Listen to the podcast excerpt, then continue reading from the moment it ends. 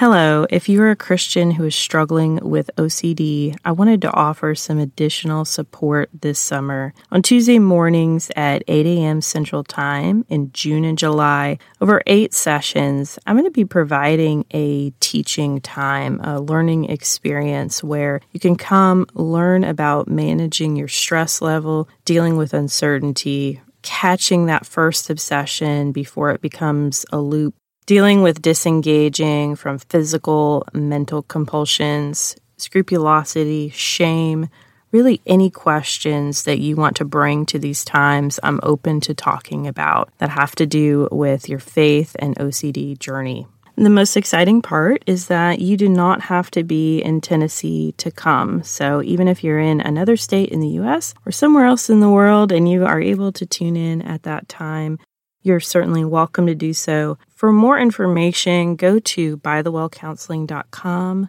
I look forward to seeing you there.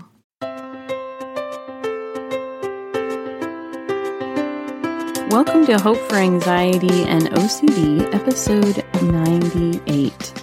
Today on the show, we're going to share some more stories of hope. This is part two from last week. On episode 8, Rachel Hammons shared with us about her story of hope related to the character of God. I think that there's a lot of little moments of hope for me. And so I think that, like, looking back on my story, kind of like I mentioned earlier, the biggest piece of hope for me was learning the fact that I had OCD. That was eye opening and huge. But I also know that I think one of the biggest pieces of hope, too, that I had, if you're a Christian or if you're a religious faith, reflecting on who you think God is, or even doing some research on, like, not necessarily this specific event, this specific sin, this specific fear, but who is God? And if I can learn more about the character of God, and I know that times that I've learned more about the character of God, the way that Jesus treated people, that's going to look vastly different than the way that my thoughts tend to speak to me. And so when I reflect on who God is, or at least even if like that's a question, because sometimes I'm like, well, I don't know who God is. Like, I don't know how he'd respond. Well, then just reflect on something that you know about God. I know that God is love. So if God is love, he loves me and he wants the best for me. So at least I know that I have that support. I have that hope if God wants, just like any, hopefully, parents are loving their kids, God wants the best for his kids. God wants the best for me. And so, at least in that, I know that I have someone on my side that's walking through OCD or walking through my struggles with me. And I think that's kind of what I tend to reflect on, especially when I'm really stuck in the obsessions and I really don't see an end to this particular one. Reflecting back on what you know, grounding yourself in what you know to be true.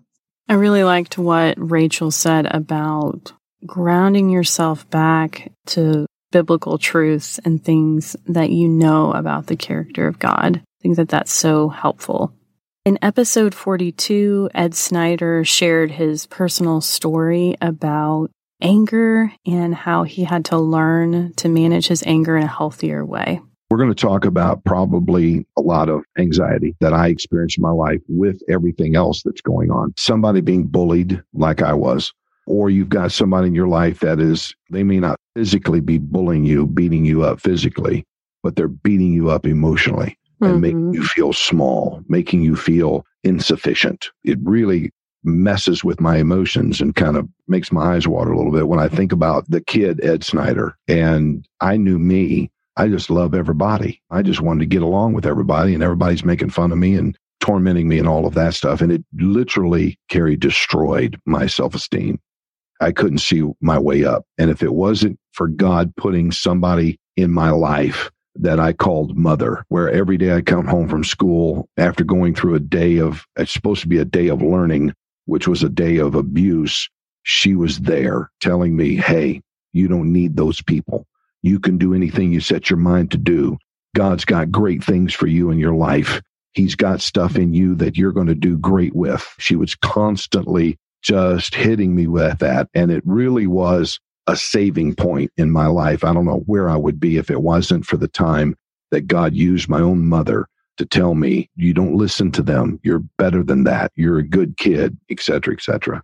as I grew, God just kept putting people in my life. One being my wife. We're we're together. I mean, we're peanut butter and jelly. And of course, she knows me. I think everybody needs in their life is somebody that knows them inside and out. And she knows when to back off of me. She knows when to get in my face and wad up that Irish face of hers and get straight.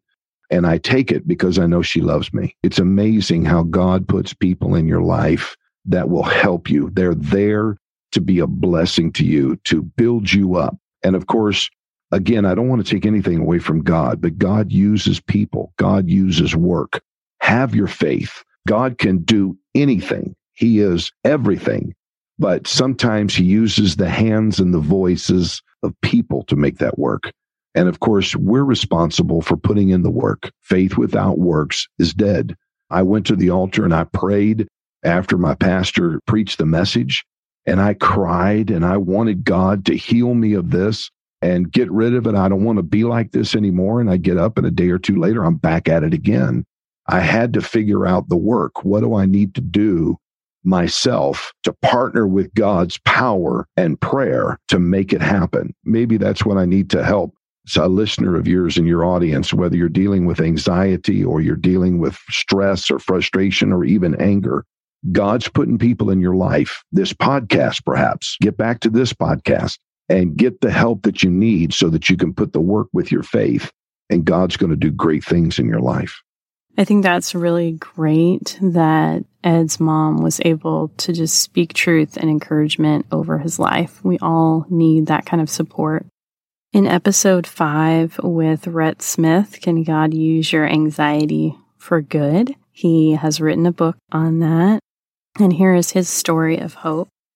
I feel fortunate that I feel like there's a lot of people around me who've given me hope or who've encouraged mm. me. But the mm. thing that came to mind was my daughter, who I had mentioned earlier, is 13. She's in theater at her school. And so last year, when she was in a theater production, I was watching, and she had a couple different parts where she spoke. And I was watching her speak, and she did it with such like confidence. And that really hit me at the core I think also because I pictured myself at her age mm. and I was in a mm. school play that you had to be in. And I remember stuttering my way through that and living in fear and anxiety. Yeah. And seeing her be so confident, I think gave me a sense of hope that God changes and he redeems situations. He transforms people's lives. Even though that I struggled with anxiety and stuttering and things were really difficult for me, he was able to help me work and to grow that somehow maybe changed my daughter's life in such a way that she didn't have to deal with those same struggles. Though my daughter's not me, right? I felt right. like in some way it was a mere God saying, like, things are going to be okay. It just gave me a sense of hope. I saw my younger version of myself in her. And that's been something I've thought a lot about, I think, over the last probably five or six months since she had that play. And that's something I've been really encouraged by through difficult times that things are going to be okay. We're going to be okay. We're going to get through these times and God will redeem the situations and he'll fix the broken pieces. That for me is huge. I appreciated that story about his daughter. Definitely thinking about my own daughter and things that I want to be different for her childhood than things that I experienced. I didn't have a whole lot of confidence when I was a child and teenager, and I hope that I can instill some of that confidence in my daughter when she gets into those ages. In episode 26, Peyton Garland shared with us a powerful story of hope about a time that she got stuck in an obsession. OCD is just, oh, it's wild. Harm OCD for me. I'm always afraid I've ran people off the road. I'm always turning my car around to make sure I haven't ran anybody off the road. There was one day I was in my little black Chevy car that I had gotten in high school and I was driving home and I just had one of those intrusive thoughts of I tried to pick up my phone because someone was calling me. And I thought, oh my gosh, like for those five split seconds, you have no idea if you were looking at the road, what could have happened. So I just hit the brakes. It's a quiet country town, but I still hit the brakes in the middle of the road. And I went to whip my car around and somebody sideswipes me because I'm irrationally flipping my car in the middle of the street. And I thought, oh my word, I have just caused a wreck. I have no clue if this person is okay. I don't know how I'm going to tell a cop I have intrusive thought OCD and that's why I've had a wreck. So I pull off on the side of the road and this woman pulls off and I see her and she's older and I think, gosh, like she's 85. I have partially killed her. She's going to need a hip replacement. This woman gets out of her car. Now I've damaged her car. Like this was on me. She comes over and she grabs my hand and she looks at me. And even in a small town, this was one of those random chances where I didn't know who this was. She said, I just want you to know that this is God's providential hand, that you're safe and I'm safe. And she prayed over me and just left. And I'm sitting here going, my insurance is going to go through the roof. I definitely just clipped the back end of her car. So no insurance going up. I didn't pay anything for this woman's car. I swear she was an angel, but that was just hope because that was a hard thing. I made a very mentally, I was in a bad place. I had made a bad decision as a driver. And this woman just prays over me, gives me grace, and just drives off. I will never forget that day. I will never forget her face, the street name, any of it as long as I live. That was some serious hope that I will not forget. And this last story of hope is from Steve and I's second anniversary podcast. We do one every year around our anniversary, and this one was about becoming parents and what our daughter has meant to us.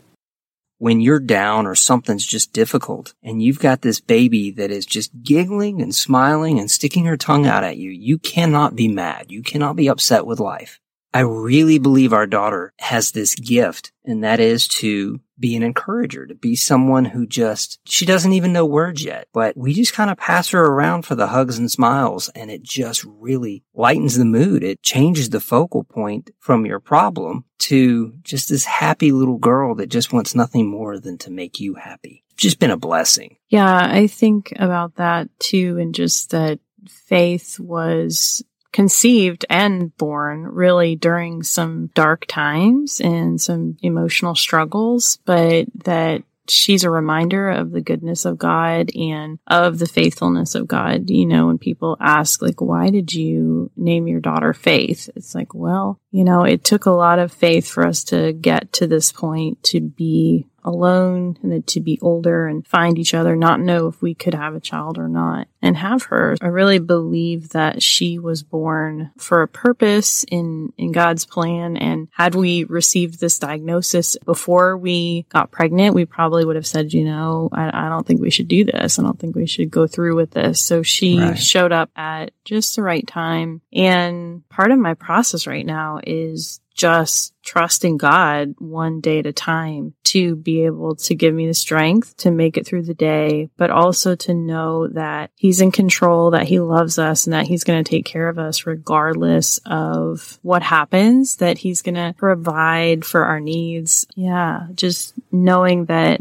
God is good and he loves us. And even in the dark times that he's still here, he's still present. He's for us. And that keeps us going just one day at a time, one step at a time. We're thankful every day that Steve can walk. We're thankful for every day that you get to see your daughter grow up. There was a time period, you know, where I was like praying that God would preserve your sight, that you'd sure. be able to see right. her even be born. You know, we just didn't know. Right. There was so much we didn't know at the time. So, right. We are so blessed. I hope that as a listener, you don't hear this or someone doesn't hear this and think they got some problems. No, I, I hope you see that we are blessed that yes, there's something I've been diagnosed with, but God's still blessing me. I want to give you a little bonus story of hope in closing that's a little bit more recent. I was thinking about a friendship that I have and how this person used to be more of in an acquaintance role in my life. And I took the risk to step out and say, Hey, would you like to hang out sometime, you know, outside of our kind of already acquaintance time that we had.